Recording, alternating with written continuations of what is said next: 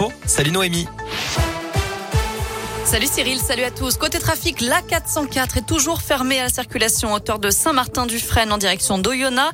Un peu plus tôt ce matin, un poids lourd transportant du gaz s'est couché sur les voies. Le chauffeur n'a pas été blessé. Aucune fuite n'a été détectée d'après les pompiers. Et puis à Rouen, la rue Mulsan devrait rouvrir la circulation dans les toutes prochaines minutes, si ce n'est déjà fait. Elle été coupée depuis lundi matin et la rupture d'une canalisation d'eau qui a provoqué des inondations et un affaissement de la chaussée dans le secteur. À la une, une personne placée en garde à vue ce matin dans l'enquête sur la tuerie de Chevaline, un quadruple meurtre dans cette commune de Haute-Savoie qui reste non élucidé près de dix ans après les faits. Le 5 septembre 2012 précisément, une famille britannique avait été tuée de plusieurs balles dans la tête alors qu'elle se trouvait dans une voiture. Un cycliste avait également été abattu.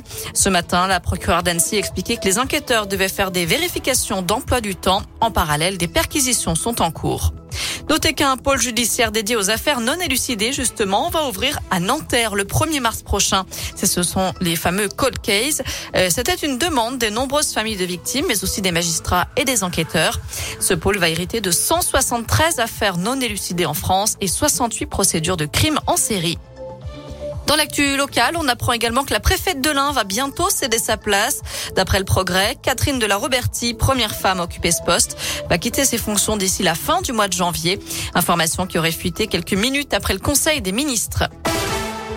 C'est parti pour les soldes d'hiver. Quatre semaines de réduction. Les Français ont jusqu'au 8 février donc pour en profiter, pour rassurer les commerçants qui craignent que la crise sanitaire et le retour obligatoire au télétravail trois jours par semaine diminuent la fréquentation dans les boutiques.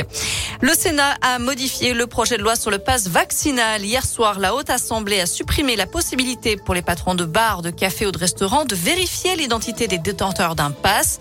Les sénateurs ont aussi modifié la jauge de spectateurs pour les événements sportifs.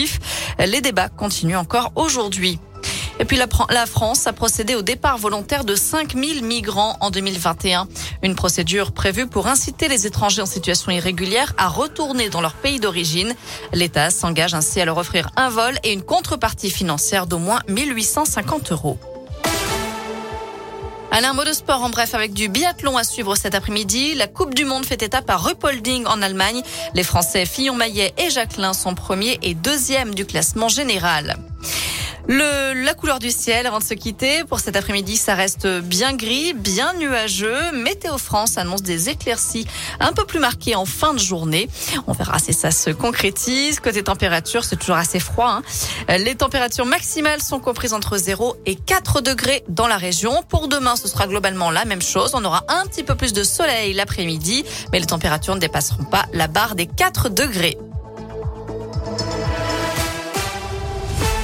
Merci Noémie.